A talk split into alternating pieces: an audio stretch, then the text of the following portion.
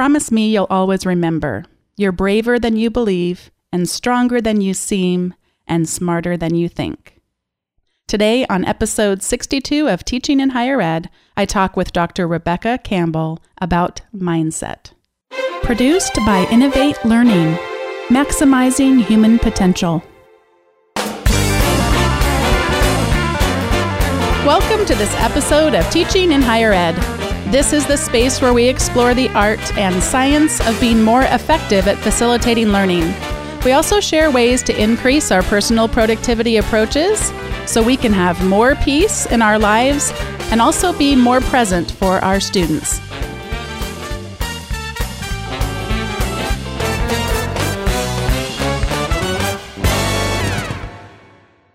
So happy today to be welcoming to the show Dr. Rebecca Campbell. She was actually recommended to me by Dr. Michelle Miller, who was on Teaching in Higher Ed back in episode 26. Rebecca is the Associate Professor of Education and the Director and Department Chair for Academic Transition Programs at Northern Arizona University. Rebecca, welcome to the show. Well, thanks for having me, Bonni. I wonder if you might start sharing about your role because it's a little bit different than some of the people that we've had on the show, since you clearly have the academic piece of your work, but also a lot in terms of student support. Would you share a little bit about your role there? Oh, I'd love to. I have the greatest job in the world, I think. As you said, um, my faculty home is in the Department of Educational Psychology in our College of Education um, where I was wonderfully well supported and had a great um, time and teaching career. But my passion and love has always been with working with first year students, particularly those who are admitted to the university academically at risk or maybe psychosocially at risk. Um, so I've always had a hand in that. And over time, that's evolved into a full time administrative appointment um, as the director of this department, which you mentioned, academic transition programs, and we focus on essentially the transition from high school to college. So we welcome several thousand students who are regularly admitted and help ease their transition, um, both socially and academically, into the university environment. And then we also have uh, several different um, at risk groups of students we work with students who, again, are admitted at risk, um, meaning their high school core GPA was a little not quite where we might would have wanted it, um, so they need some extra academic and social support, as well as we work with our students on academic probation. And so that's what the department does. So we focus all day, all the time on student success, which is a challenge as as well as very energizing. I had a lot of fun researching your background a bit for this episode, and it included coming across your blog, which I think it starts with a quote from A.A. Milne, or at least it's very early in your bio, uh, from his character Christopher Robin. Promise me you'll always remember you're braver than you believe, and stronger than you seem, and smarter than you think. Why was that the quote you decided to, to highlight so prominently on your bio? Um, I think because it has such a foundational reference to the work that we do in the department. Um, so many aspects of that quote relate to mindset and self regulated learning. Um, the bravery, strength, and intelligence um, piece are, are all highlighted there. And sometimes students underestimate themselves, as well sometimes students um, overestimate themselves.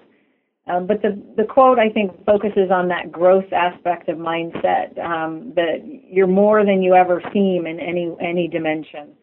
Um, and I love that piece too promise me you'll always remember.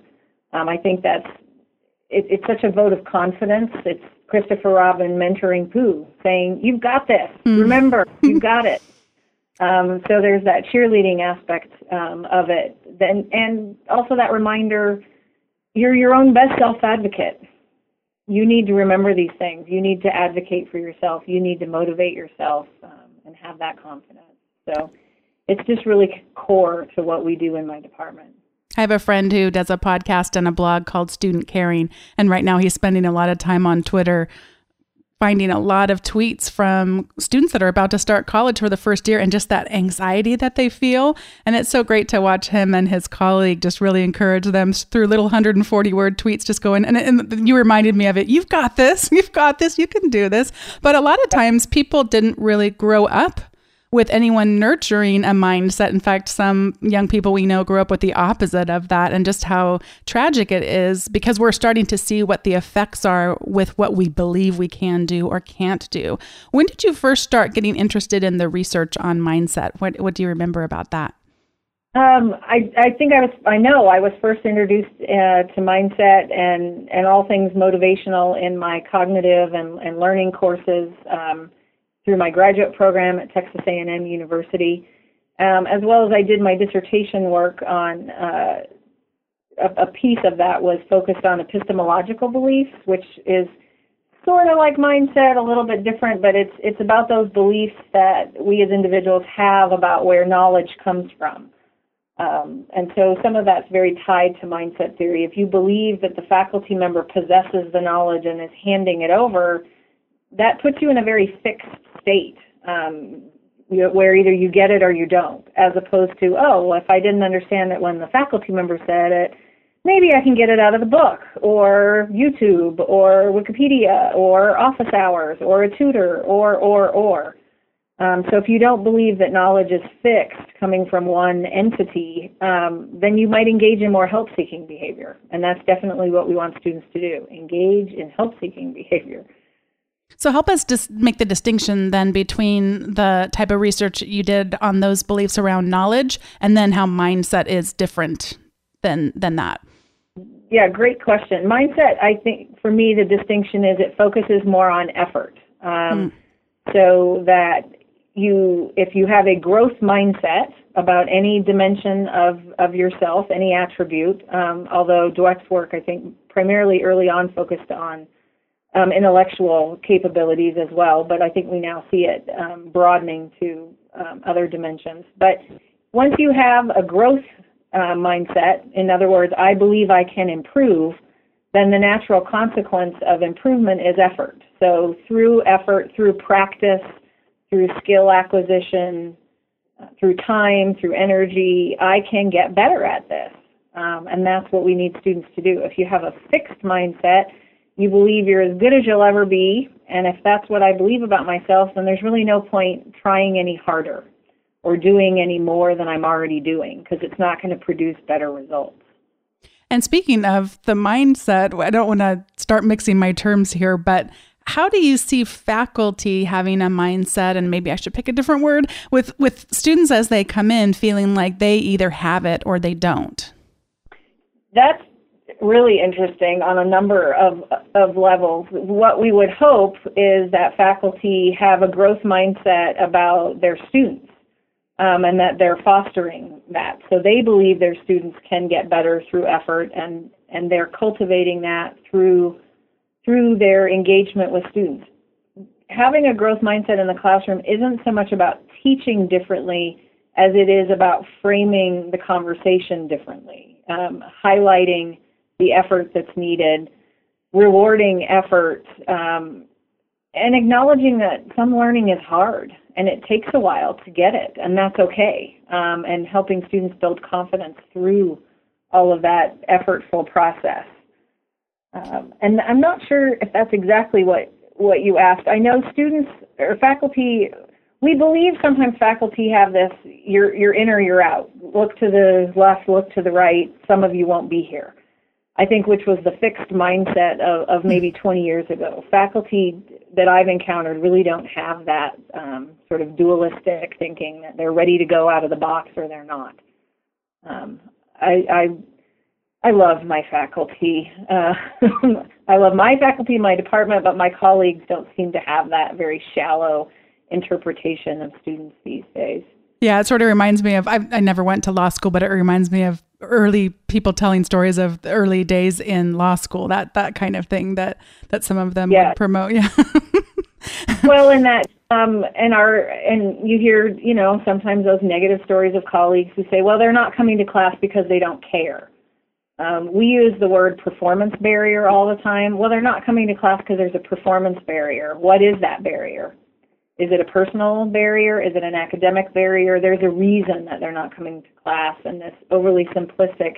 It's sort of a fixed mindset about students. If they really cared about their learning, they'd be here. Well, mm, so I think faculty, um, at least at NAU, this is a great teaching institution, um, a amazing place to work with a faculty that really cares about students. So we don't see some of those um, negative stereotypes of faculty on our campus anyway. It's one of those things as you're talking about it, I feel a little bit guilty because I know I can I can fall into the trap as, as much as my mind knows and believes about about mindset and, and our ability to impact. It's why I find such meaning in what I do.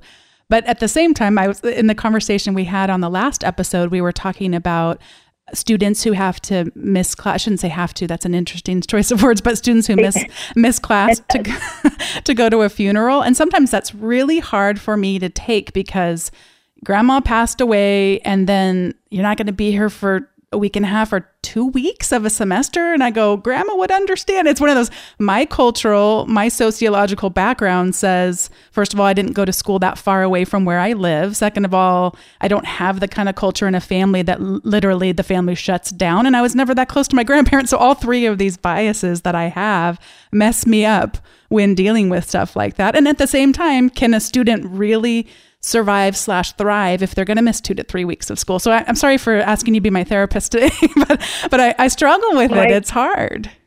We we struggle with those same issues when a student really disappears for a while. How do you um, get them back on track quickly um, when they've missed so much? And what happens to the integrity of the work? I think mm-hmm. faculty do struggle with that. Um, the integrity of the classroom experience and in two weeks is a, quite a significant portion of the semester. So it's unfortunate that grandma died.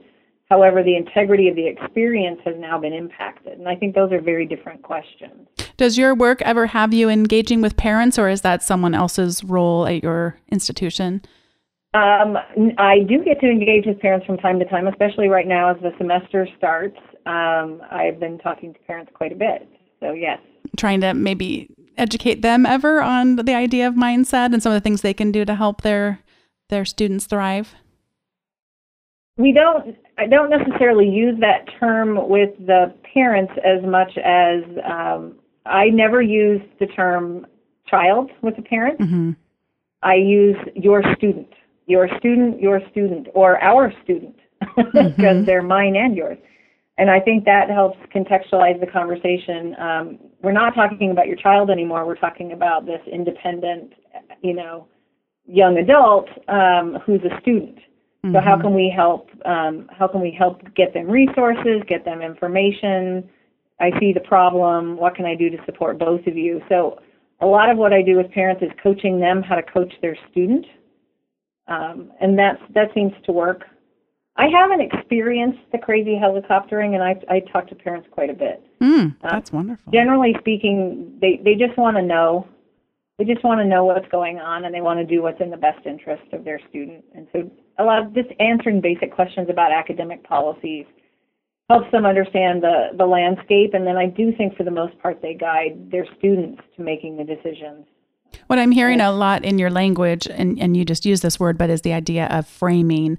And instead of using the word mindset and trying to go on a whole, you know, let me review my part of my dissertation for you. You know, instead of doing that, I hear you saying just framing the language. When my students come to me and say I'm not a good test taker, I say, gosh, let's let's reframe that a little bit. How about I'm working on becoming a better test taker and that kind of lifts a little bit of that stress. Exactly. So, what parts of test taking are you good at? What are the performance barriers? Where can you improve this? Can we can we figure out what those problems are so that we can address them? One of the things I know comes up a lot for faculty is just feeling the sense of overwhelm. There are so many students and they have such diverse needs and we want to help. I mean, anyone listening to this podcast desperately wants to support and help our students. When there gets to be large numbers of students, are there ideas that you have for how we as faculty might have an impact on mindset when it seems like it's not going to be those one on one helping an individual student frame things better? I think my number one strategy there would be to normalize help seeking behavior. Um, that most campuses are fairly rich in academic resources, supplemental instruction, tutoring, um, learning skills specialists out of the Student Learning Center. We have tutoring available in our residence halls, writing centers, math centers. Um, So, office hours, peers, um, recitations, all of these things are, are pretty much part of, of most of the higher ed landscape. Um, but students don't go. I think I, I mentioned earlier, help seeking behavior is, is a big deal.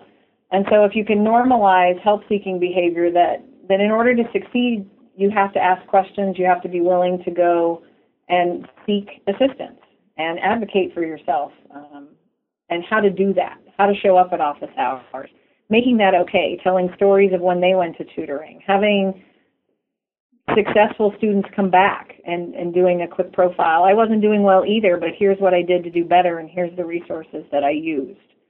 Um, I think all, that all goes a long way when one-on-one individual help is not possible in some of those large lecture sections.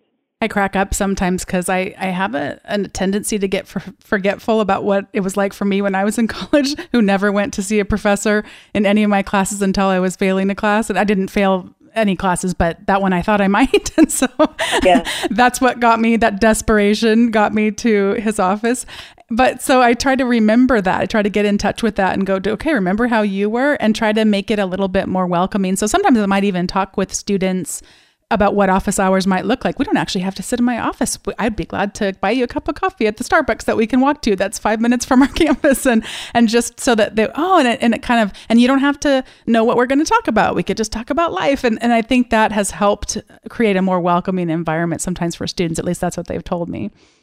Absolutely. I, I have a similar story I share with, with students when I'm teaching about a course that I was almost failing and, and that last ditch effort to reach out to the faculty member that, that really did not go well because I had waited so long. Um, so he didn't think that was necessarily very genuine. Um, but but absolutely. And and as well as, yeah, you don't have to know why you're coming or bring your book, bring your notes. Mm-hmm. Um, bring the problem and show me exactly where you're stuck um, some of those kinds of things. I don't think it's obvious. You know, I was talking to a colleague the other day.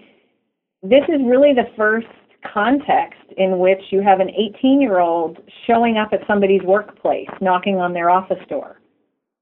Um, so why would they necessarily know how to do that? to interrupt a professional in their office. Yeah. That's actually those are actually professional skills. So why would we think students at 18 would know how to do that? Nothing is intuitive to this group necessarily. The the shift between high school and college is pretty big. What have I not asked you about mindset that we should be sure and talk about before we close the episode? You know, the retention and student success literature is very consistent in that students come and arrive with lots of incoming characteristics their background, their gender, their race, orientation, preparedness, all these things none of these things have to be overcome in order for them to be successful. Rather, there are processes in which the student engages with the university. The process is how they deploy effort, how they engage in learning, how they use resources and those help seeking behaviors we talked about. That's what really defines student success, regardless of how they showed up at our door. It's these processes by which they engage in all of those different things throughout the college experience. And so I always push when I I'm fortunate to talk to anybody, including this great experience, is that those processes can be influenced, guided, mentor, coached, and taught. So we can guide, teach students explicitly what is the process of learning, what is the process of engaging with me during office hours? What is the process of showing up at a new student organization? How does that look? Are you scared to walk into a room of people you don't know? Um, how do we coach students? How do you mentor students? Um, but again, making that explicit because when we make those processes explicit, we're making effort explicit and we're saying everyone can grow if you engage in the right process. Wonderful. Well, thank you so much for talking to me about mindset. And I know we actually have a few things to share in the recommendation segment that I'm excited about. First of all, I saw about trying to remember how I first came across this, but I, I, saw someone on Twitter talking about a TED talk by Bryan Stevenson. We need to talk about injustice. And that's going to be my recommendation for today. And it was absolutely such a wonderful talk, only to come to find out that actually he wrote a book that is quite popular. I just had missed it so far called Just Mercy. And you have a little bit to share about his book as well. So I'm going to, I'm going to recommend today watching that TED talk and since I haven't read the book yet, I'm going to pass it on to you to share a little bit about his book, Just Mercy. So I am always happy to recommend uh, Bryan Stevenson's work to anyone. Thank you. One thing I left out in what, what my department does, we do all these wonderful student success initiatives and courses, but we also are fortunate to house our campus's common reading program. And so this year we have selected Just Mercy as our 2015 read and we were thrilled to be welcoming um, Mr. Stevenson to campus in October. The book itself um, has a lot of great themes in it about social justice, racial inequality, issues about some of those differences within our judicial system, within our prison system. So it, it touches in a beautiful interdisciplinary way uh, across all over the campus uh, about all those issues. But Bryan also, um, in the book, does a beautiful job really focusing on the notion of resiliency and and growth. Um, that we have to change the narrative about um, the U.S. and our treatment of others, but about also ourselves, um, and to be hopeful um, and do better. And so when he talks about some of these individuals who have really struggled, um, he reminds us all about our humanity, that we're all bigger than our biggest mistake. We're all more than that really bad thing that we've done. And certainly, I'm not equating academic probation to murder, because um, those are two different types of mistakes. But I think students are going to see some of that similarity um, in there, that we're all bigger than any bad thing that we've done, and resiliency is is key to being successful. I'll put a link. Think, oh, hmm? sorry. Oh, go right ahead. The other piece of the, the book that I think is just so profound is he, in this really beautiful way, talks about how we need to reach across the table to provide hope to others and to allow them to recover from mistakes, um, as well as the implied message there is recovering from our own mistakes and having hope for ourselves. It sounds like a wonderful book and one that I'm definitely adding to my to read list. I'm also going to post a link to the Chronicle blog that I found that talks about your freshman reading group as well as others. And it sounded like this is a very popular group for institutions to have adopted for their reading groups.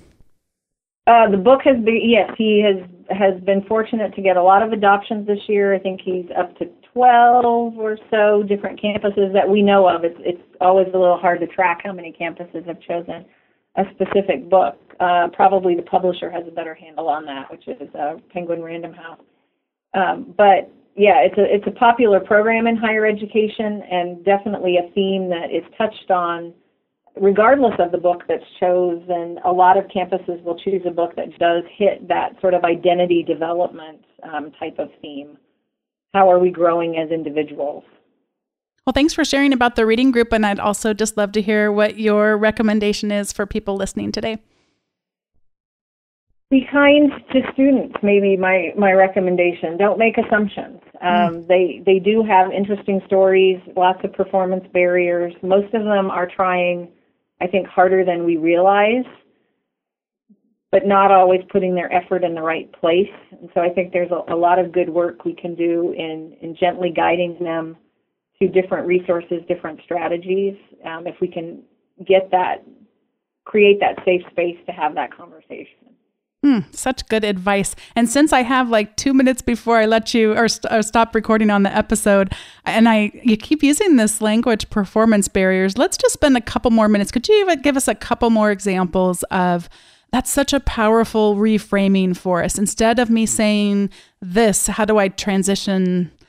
You know, they you gave an example earlier, but now it's lost on me that you know they didn't show up or they're not doing this, all those sort of negative things. How do we start changing our language to have it be about performance barriers? Can you give us just a couple more examples?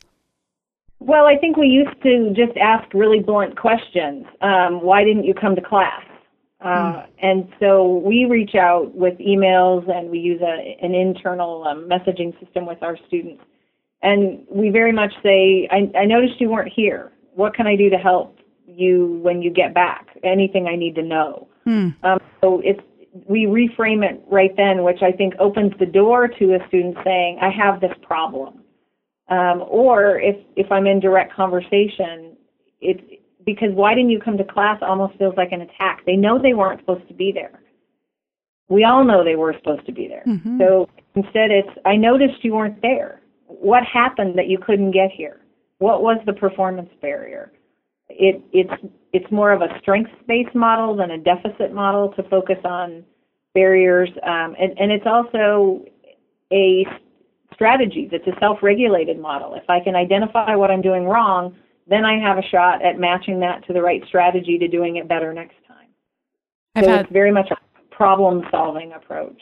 I've had so many lessons in the last 10 years. Just, I'm starting my 10th year of teaching and just just the power of not making assumptions. But to me, that's a daily battle. That's not something I've just I've already checked the box and I'm good and moving on to other lessons in life. It is a daily battle for me. And I still remember as you were talking, there was a young man in the class. I didn't know him too terribly well, but I'd had him in a one unit class a couple years back, and he's in my class for maybe a month or so, and got an email from him. And I get so many emails every day, and it's going. I'm not going to be there. I probably won't make it back by Monday. And, and, I'm skimming as I'm reading hundreds of emails or whatever. And I thought, and my mind just goes into the the trap of just here's another student who's family decided to take them on a vacation to Hawaii in, in the middle of a semester and doesn't understand all this. And, and, and it turned out, unfortunately, I didn't make the mistake of emailing and saying, Why are you not coming to class? But it turned out he was going home to be with his mother who was dying of cancer. Mm-hmm. And she died that weekend. And again, I, I don't mean to tell such a dramatic story, other than you can imagine that it haunts me, but in a good way, because I didn't go with my initial script reaction and I waited and I asked questions like anything I need to know, and, and it did turn out that that's where he was. And I was able to, I mean, thank goodness he was able to make it through the semester and surrounded by friends and is, is coming back in the fall. I'll see him this week. So, yeah.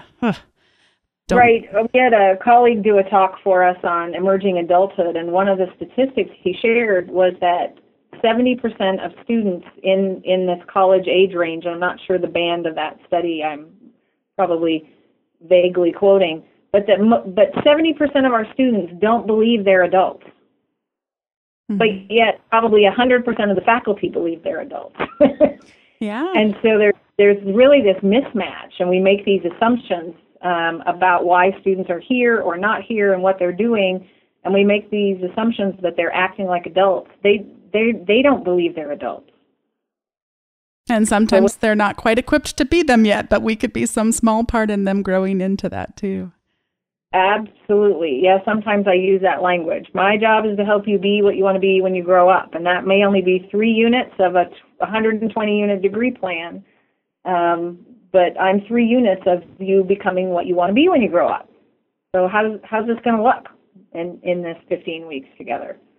Oh, I'm so glad you were able to carve time out of your very busy schedule preparing to train student leaders this coming week and, and then launching into your semester. And I was down ill and had to cancel on you. I mean, you've just been so flexible, and I'm so glad to have had you on the show. And just thank you so much for being here. Oh, well, thank you for the opportunity. It's been a pleasure. It was so great to talk to Rebecca on the show today about growth mindset. And she was sharing after I stopped recording about how it can be great to teach growth mindset to students explicitly, and then they can actually even start calling each other out on it in the classroom. And she says her faculty have all been trained on it too, and they'll start calling each other out on it too. So I think that's great. I'm going to be calling myself out on it this year as I challenge myself to incorporate some of these things. Thanks for listening today, and thanks for all of your support of the Teaching in Higher Ed podcast. If you have any ideas for future episodes or guests, please do that at teachinginhighered.com slash feedback, or you can always catch me on Twitter at Bonni, B-O-N-N-I 208. I'll tell you the story of how that came about someday, but not right now in the closing 15 seconds that I have left to record this episode. If you have yet to subscribe to the weekly email, that'll get all the show notes from every every episode along with an article each week on teaching or productivity. Thanks for listening. Oh, you can subscribe at teachinginhighered.com slash subscribe. Thanks for listening, and I'll see you next time.